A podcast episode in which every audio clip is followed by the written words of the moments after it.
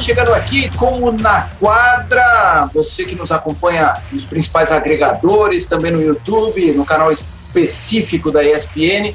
Antes preciso me apresentar, eu sou o Felipe Mota, você está acostumado a me ver na ESPN falando mais de futebol e automobilismo, e eu, como fã de esporte, estou sempre vendo o Giovannone, vendo Romulo Mendonça, o Agra, como um fã de esporte, porque eu sim sou fã da NBA. Olha só o Maxi Boggs aqui no meu ombro. Viva o Hornets! A gente precisa explicar, né, Giovannone? Ou nessa semana a gente não tem o Gustavo Hoffman, assim como a NBA tem o Health Protocol, os protocolos de saúde, o, o, o Hoffman também está afastado dessa semana, então pronta recuperação ao Hoffman, que em breve vai estar tá aqui comandando o Na Quadra. Guilherme Giovannone, é um prazer estar ao seu lado. Como eu disse, fã de esporte, fã de NBA, sempre acompanhando vocês e agora batendo uma bolinha contigo aqui num streetball. Vai ser um grande prazer. Um abraço. Tudo bem, Giovanni?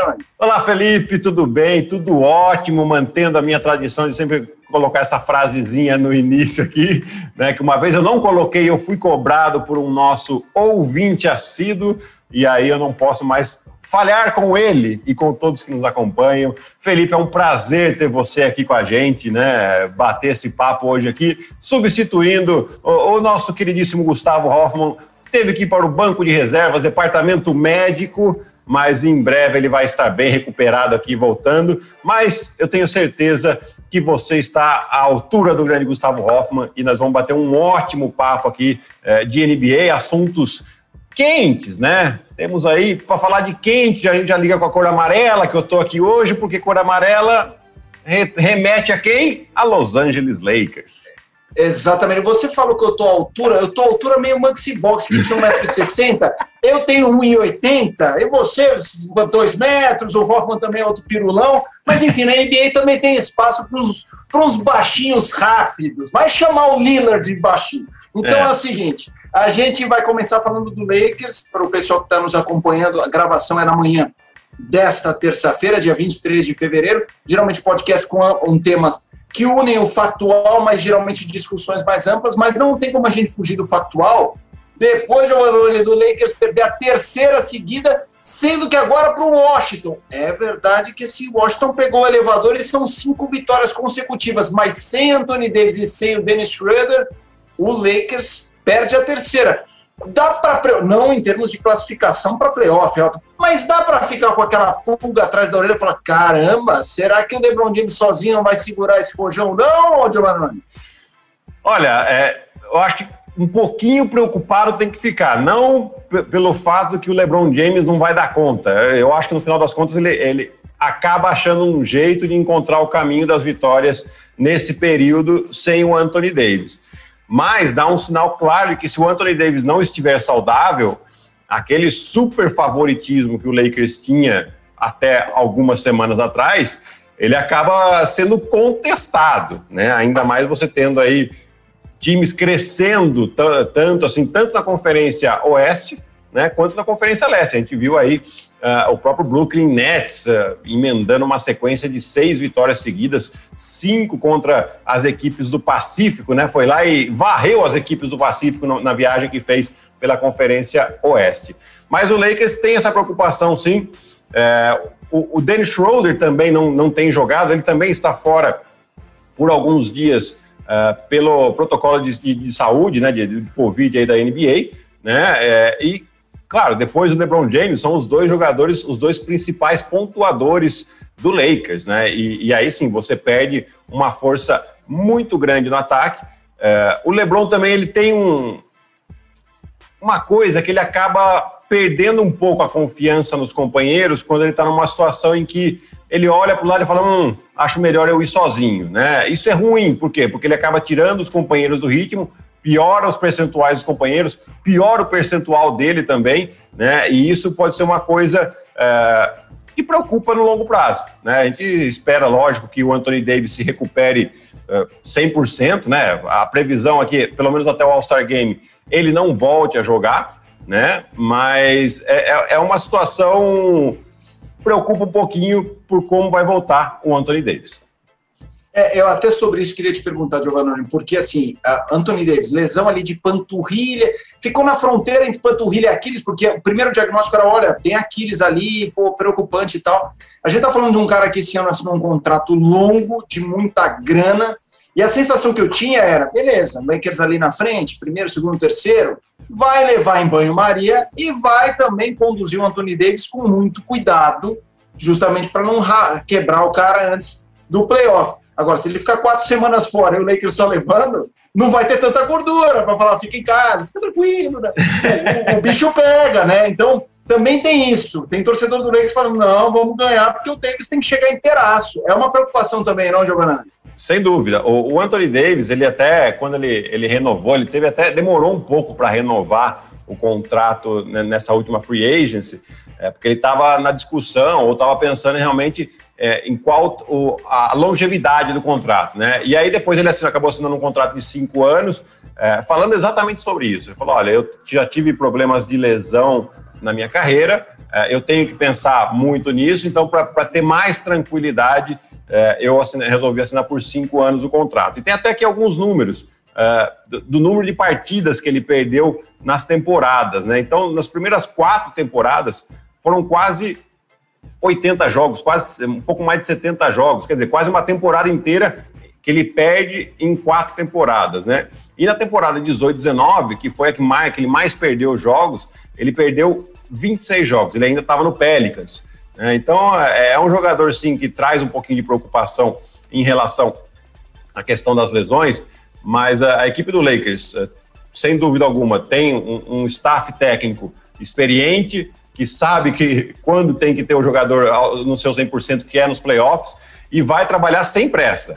Agora, lógico que preocupa a classificação dos Lakers, né? São três derrotas seguidas, quatro nas últimas cinco, o que faz com que o Lakers tenha caído para a terceira posição na, na, Conferência Oeste e com o Phoenix Suns na cola.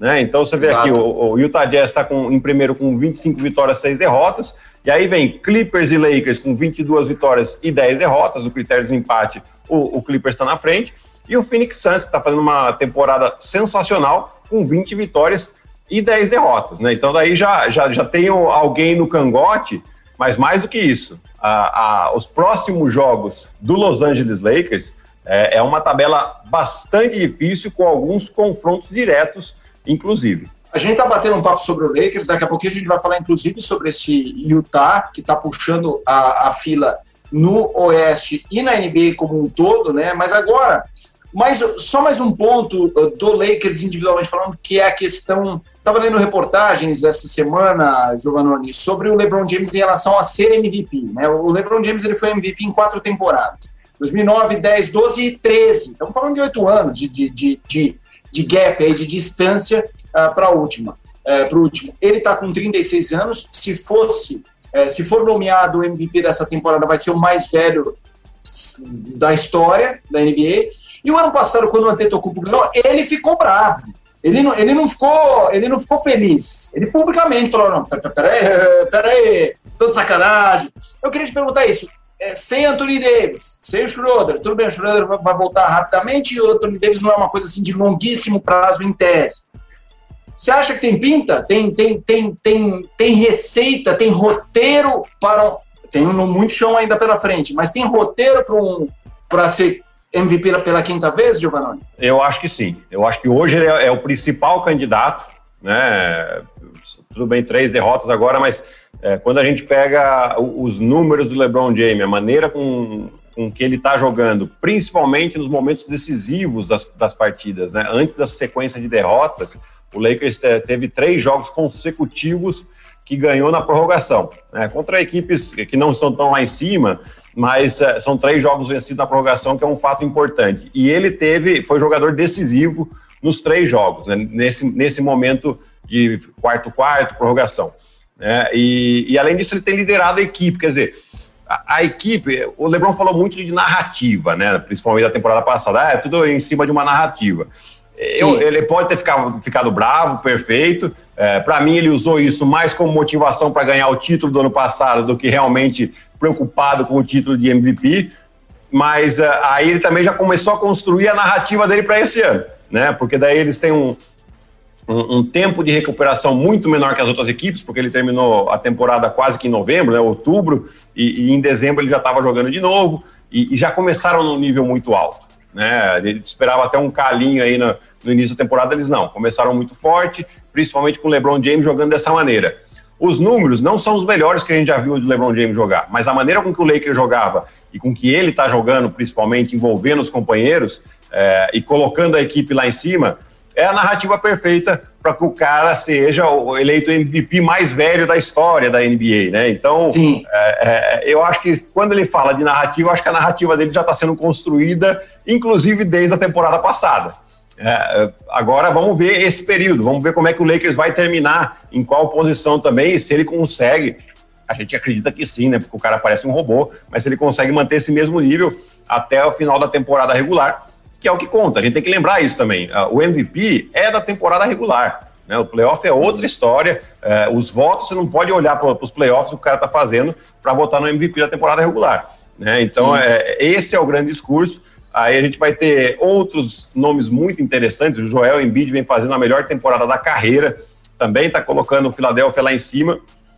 Mas eu, sinceramente, não sei se se o Embiid consegue manter todo esse nível até por toda a temporada regular, mesmo porque ele tem alguns probleminhas que ele tem que saltar alguns jogos. Né? É, e aí a gente já vê também, a gente tem que começar a pensar em, em falar em Donovan Mitchell também, porque são times que estão lá em cima, Kevin Durant ou, ou até mesmo ah, o James Harden está jogando num nível impressionante. Né? Então, eu acredito que vão começar a aparecer outros candidatos fortes também e vai ser uma bela discussão. Mas, para mim, hoje, o MVP é do LeBron. E, e Giovanni, para a gente só não passar batido desse Washington, essa temporada, até pela questão do Covid, a gente está falando de uma temporada muito bipolar, né? Porque um time tem ali um, um surto, começa a jogar gente que você não ouviu. Assim, né? Os caras têm dificuldade para botar 7 ou 8 ali para fazer o mínimo. Tá passando na rua, vamos, vem aqui e joga. Então, então a, a, o Washington teve esse problema. O Washington não tem assim, um, um elenco dos mais poderosos, mas o ano passado, na reta final, quase deu ali um gás com o Bradley Bill para chegar ao playoff. Com a chegada do Westbrook, havia uma expectativa de um time não dominante no leste, mas com vaguinha no playoff. Começou muito mal a discussão do Bill ir para Miami, de ser trocado e tal. Aí o time ganha cinco seguidas, já passou Cleveland e Detroit no, no, no, no Detroit já estava um, um, pouco na frente, mas estava meio colado. E já está vendo o Orlando Magic, o Atlanta começou a perder, o, Le, o Leste a gente sabe que a, a coisa é um pouco diferente. O que, que você fala desse Washington de Westbrook e Bill e com um Raulzinho que tem uma minutagem ali importante, jogou 22 minutos ontem, eu queria que você falasse do Washington. O Washington, é, assim, talento eles têm, né? Porque com Bradley Bill, cestinha da NBA, e com Russell Westbrook, que é o rei dos números é, entre os jogadores, né? É, tem, tem muita qualidade. É, aí você, você citou bem, eles sofreram principalmente no começo pela falta de jogadores e pela falta de entrosamento, principalmente das estrelas, né? E, e aí sim, sequência de derrotas, a, o Bradley Bill fazendo jogos de 60 pontos e perdendo o jogo, né? Até acho que tem uma imagem icônica dele lá num jogo, nesse jogo exatamente que ele fez 60 pontos e perder, em que ele balança a cabeça, e, e ali os rumores aumentaram muito, né? Que ele estaria insatisfeito em Washington e que provavelmente, provavelmente não, teria uma grande chance dele pedir para ser trocado. Não aconteceu, o Washington desmentiu seguidamente que não, não tem intenção de trocar o Bradley Bill, e aos poucos a equipe parece que foi se encaixando, né? O ataque foi melhorando e principalmente a defesa, né? Que era um ponto fraco aí, porque o ataque a gente sabe que tem muito potencial. E agora, uma, uma sequência de cinco vitórias consecutivas, como você citou bem, já coloca o Washington em situação de, de brigar pelo play-in, né? E até mesmo pelo playoff, já direto, né? Eventualmente, porque o New York Knicks, que é o sétimo colocado, tem 16 derrotas. O Washington Wizards, que é o décimo terceiro, tem 17 derrotas, né? Tem um número a menos, de, é, menor de, de jogos, mas está ali, né? Está muito próximo uh, dessas posições, está muito embolado a Conferência Leste. E em relação ao Raulzinho, o Raulzinho é, é, um jogador que é muito constante, né? Então, até o Scott Brooks, no, no, início da temporada, elogiou muito o Raulzinho. Ele falou: esse é o tipo de jogador que todo técnico gosta de ter no time, é, porque é um cara trabalhador, treina sempre duro, está sempre pronto quando você precisa dele, e ele é exatamente isso. Né? O Raulzinho treina pra caramba, uh, entra sempre muito bem. É claro que ele tem dois jogadores que são super estrelas na frente dele, e, e, e aí, que é o, o, próprio Bradley Bill e o Russell Westbrook. Mas uh, já aconteceu vários jogos que o Westbrook fica fora por não jogar back-to-back. -back. Uh, o Bradley Bill é mais fominha, né? Não fica muito jogo fora, não. Ele está sempre em quadra, mas uh, o fato do Westbrook não jogar, ele ganha oportunidades e já teve jogos, inclusive, de 20 pontos essa temporada. Então, uh, é legal a gente ver, a gente precisa que o Raulzinho esteja em forma, né? Porque eh, o Brasil, se nada mudar, né? Se, se, se continuar, se, se o calendário FIBA for realmente realizado, o Brasil tem um compromisso muito importante em junho, que é o pré-olímpico, para tentar levar o time às Olimpíadas. E o Raulzinho é um jogador fundamental para a seleção brasileira. Então a gente fica feliz de ver ele, ele bem, cada que ele ganhe cada vez mais espaço. Giovanni, um tema que ficou pendente do último podcast, no, no bate-papo seu com o Hoffman, o Utah Jazz. Uh, vocês disseram essa semana-chave, tem dois confrontos com o Clippers, uh, o Utah ganhou um e perdeu outro na noite dessa segunda-feira, repito, a gente está gravando na terça, ganhou do meu Hornets, aliás, Gordon Hayward, ex-Utah, saiu com uma lesão que ele tinha na mão, ele estava sentindo dores na mão, a lesão agravada, o torcedor do Hornets sofre, Mas enfim, é, e a gente estava ganhando até o quarto quarto. Aí no final eles passaram por cima. Mitchell, Conley voltou de lesão, Gobert, pessoal do banco, que o Clarkson tá jogando, o Favor joga pouquinho, mas quando joga, resolve. Esse time deu uma encaixada que, vou falar para você, e o tá nos últimos anos sempre ali em playoff, com o Mitchell voando, mas na hora H faltava. Chegou a hora dos caras, Giovanni? Olha, é, hoje eles são o time que melhor joga basquete na NBA. Não só pela, pela classificação na tabela, mas se você olhar o time jogando, realmente dá, dá muito gosto. Assim, ofensivamente a bola é, é muito compartilhada, a bola roda, sempre procurando uh, o, o, melhor arremesso. Uh, eu acho que o Shaquille O'Neal ele deu o, o, talvez aquele gás extra que uma equipe precisa para ir longe numa temporada. Né? Algumas semanas atrás, ele, numa entrevista com o Donovan Mitchell, ele foi direto e reto pro Donovan Mitchell. Falou: Olha, eu adoro você, mas para mim você não tem aquele aquele algo a mais para ser uma super estrela, para ser um Ele jogador. Ele falou isso pro cara? Falou na entrevista ao vivo, não teve nem assim, o cara foi pego de surpresa, né? E, Pô, e, e, é o Shaquille, e é o Shaquille O'Neal falando, exatamente. Não sou eu, né? Exatamente, que né? Mitchell vai falar. E o Donovan Mitchell até foi pego desprevenido, ficou surpreso, mas teve até uma resposta legal. Ele falou: Olha, eu tenho ouvido isso desde o meu, do meu ano de calouro. Então, vamos seguir em frente. Só que esse é o tipo de coisa que não só o jogador meio que leva para o pessoal, né? É, esse é o tipo de situação em que a equipe toda leva para o pessoal. Porque ó, você imagina um companheiro seu é, dando uma entrevista e o cara faz uma crítica desse nível para ele. Você toma as dores. Ah, toma as dores e, e toma as dores pesado. E aí, é, é, é tem até livros que falam disso, né? Ô, ô Giovanni, posso, posso te fazer uma pergunta? Claro. Me, me corrija se eu estou errado, se se eu estiver errado. E a sensação que eu tenho, até pelo que a gente viu na série do, do Michael Jordan no Netflix, que depois deu uma polêmica, porque ex-companheiro e tal, mas quando você vê as imagens da época, é, a sensação que eu tenho aqui no basquete, um elenco sabe o peso de um franchise player, de um jogador. Assim, o cara sabe, meu, eu preciso ganhar, eu preciso desse cara para ganhar. Assim, na hora H, é, e, é, e aí eu acho que isso gera uma camaradagem, mesmo que os caras não sejam amigos, mas uma camaradagem de quadra. Sim. Que é meio que isso, pô, os caras mexeram com o mítico. Pô, a gente precisa entrar nessa briga com ele. É, é mais ou menos isso no basquete? É exatamente isso. O cara toma as dores do companheiro. Né? É, isso é o que o esporte coletivo traz para a gente também, né? de você realmente o companheiro está sendo atacado, você vai lá e defende ele. E para mim é isso que, além de o time já estava jogando bem, vem o cheque e dá um, é, essa motivação extra. Os caras realmente estão voando. Nos últimos 23 jogos são 21 vitórias. Né? Então é, é um aproveitamento acima de 90%. Né? E o Donovan Mitchell, que em fevereiro, olha só, eu, vou, eu até anotei aqui os números dele, né? São 27,8 pontos de média no mês de fevereiro e quatro jogos com 30 pontos ou mais. Né? Então o cara realmente tá, é, elevou o seu nível. O, o Jordan Clarkson, para mim, vai ser disparado aí o, o melhor sexto homem da temporada né, com 18 pontos de média aí, mas já teve jogo inclusive com 40 pontos. 40, é. né? Então, uh, assim, o cara tá voando e, e, é o gás que o Queen Snyder precisa para vir do banco. Ele e, e, o, o Derek Favors, como você citou bem, né, que entra, uh, que o Royce O'Neal é o jogador uh, que está tá começando de titular, né? E, e esse Royce O'Neal, apesar de ele não ter números que chamam a atenção. Carrega o piano, carrega, carrega o piano. o piano, porque ele e o Gobert protegem muito bem o aro. Né? Então isso faz com que a defesa funcione muito bem e o ataque tem muita arma, né? Você tem o, o Bogdanovich, o Jordan Clarkson, o Mike Conley, Mike Conley que ano passado não tinha encaixado, agora encaixou no time. Joe Ingles. Joe Ingles que vem do banco, quer dizer, então você tem três jogadores que vêm do banco aí que, que são titulares em muitas equipes, o Joe Ingles, Exato. o Jordan Clarkson e o Derek Favors.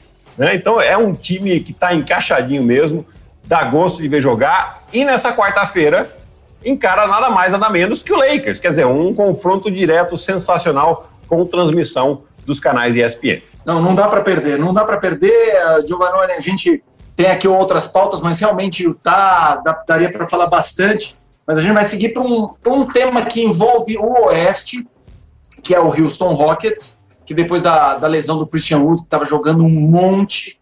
É, e é engraçado, quando rolou aquela trade do Harden, eu falei, caramba, gostei da trade com, com viés do Houston. Pegou o Ladipo, que é um cara bom, tá lá com o Joe Wall, Christian Wood é novo, um monte de escolha futura do draft, pô, vai dar, vai dar caldo. Mas aí o Wood machucou, o Ladipo também tá, tá mais ou menos. É, e daí começou a discussão do, do, do Cousins, do DeMarcus Cousins, no sentido de pô, time e jogadores e jogador anunciam que vão, que vão se separar, tá no mercado. O, o bug tá na pista, Giovanni. E aí, que, que time vai olhar e falar, oi, sumido? Quem vai chamar esse cara para defender o elenco?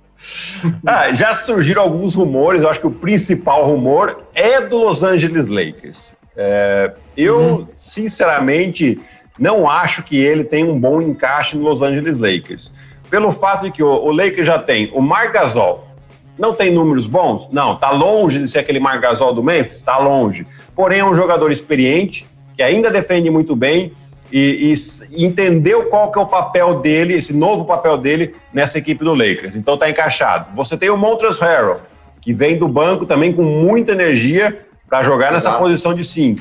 O Anthony Davis, é claro, né, que vai, vai, vai voltar. E você tem mais o Caio Kuzma, que joga na posição de, de, de, de ala pivô ali. Né? Então eu me pergunto, aonde entra o Demarcus Cousins aí? Né?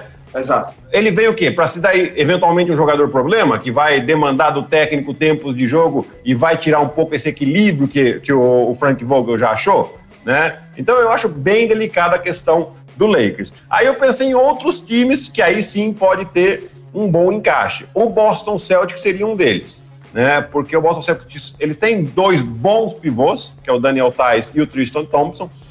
Porém, eu ainda acredito que o Danny Ainge vai fazer algum tipo de troca, algum tipo de movimentação, que ele inclusive pode colocar um desses pivôs no meio aí para como, como moeda de troca. Né? Então, mas continua sendo uma posição bastante deficiente. E quer queira ou quer não, o DeMarcus Cousins tem qualidade sim, tem pontos na mão, sim. tem bolas de três, né? É um jogador que é, falaram e bem. E o contrato dele, não é alto, né? O contrato não. dele hoje é aquele de veterano. Então é, é... exatamente. E é o que ele vai ter também. Né? Ele vai ter que aceitar Sim. algum contrato de veterano em algum time. Então o Boston Celtics pode ser um bom encaixe para ele. Uh, o Brooklyn Nets, que está procurando ainda mais um pivô, né? Não sei se, uh, se ele encaixa tão bem, mas pode ser uma opção. E o próprio Golden State Warriors, né? Que acabou sofrendo aí nos últimas, nas últimas semanas com as ausências do, do Wiseman e do Kevin Looney, que estavam machucados, né, os, os, dois principais pivôs, tanto que o Draymond Green teve que jogar mais na posição de cinco nessas, nessas, nesses últimos dias, nesses últimos jogos, né?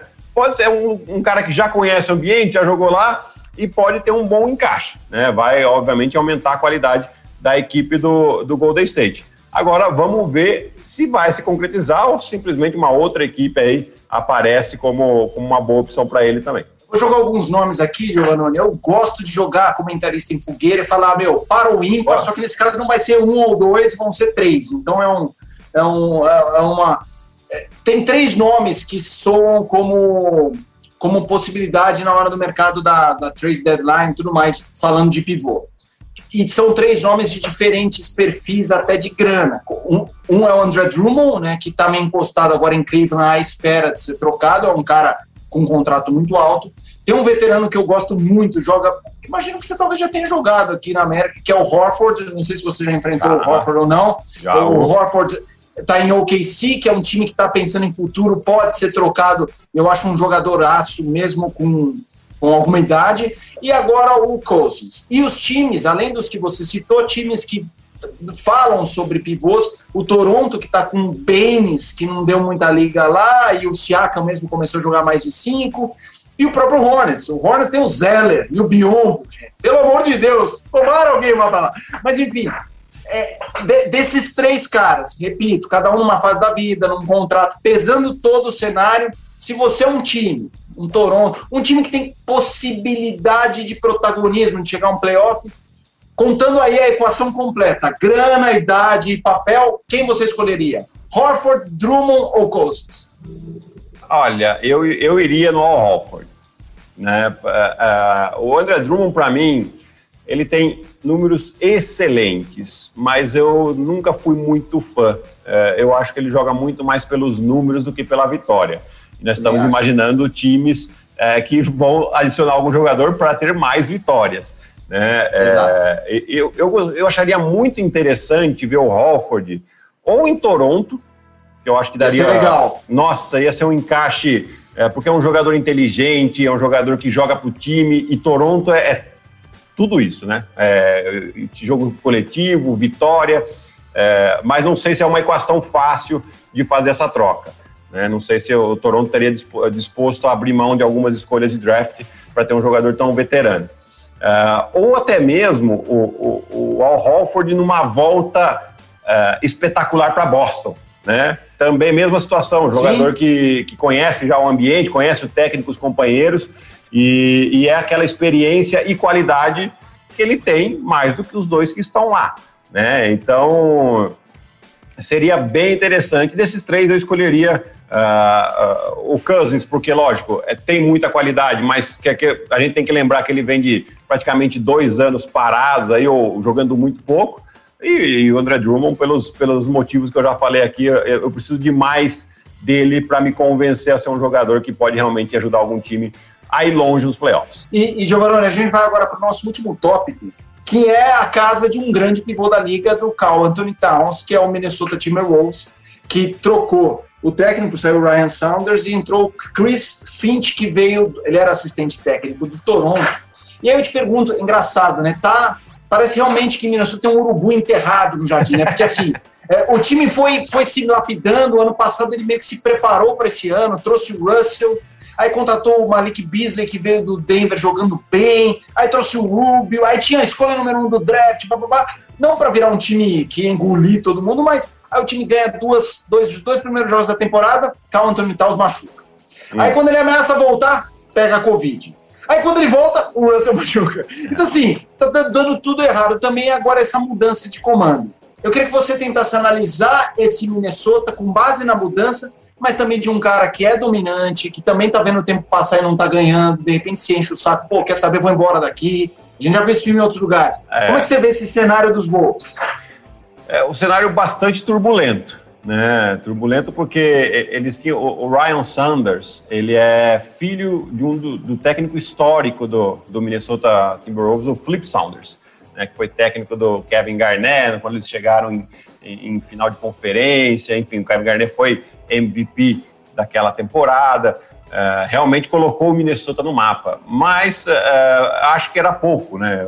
Ele é um técnico muito jovem ainda, já estava na franquia há alguns anos, mas talvez tenham dado o passo maior que a perna com ele, né? Acelerado algum processo aí para ele ser técnico e a coisa não funcionou. Né? A única coisa estranha é, então, por que, que você começou a temporada com ele? Né? Então já, já começa com outro técnico. É.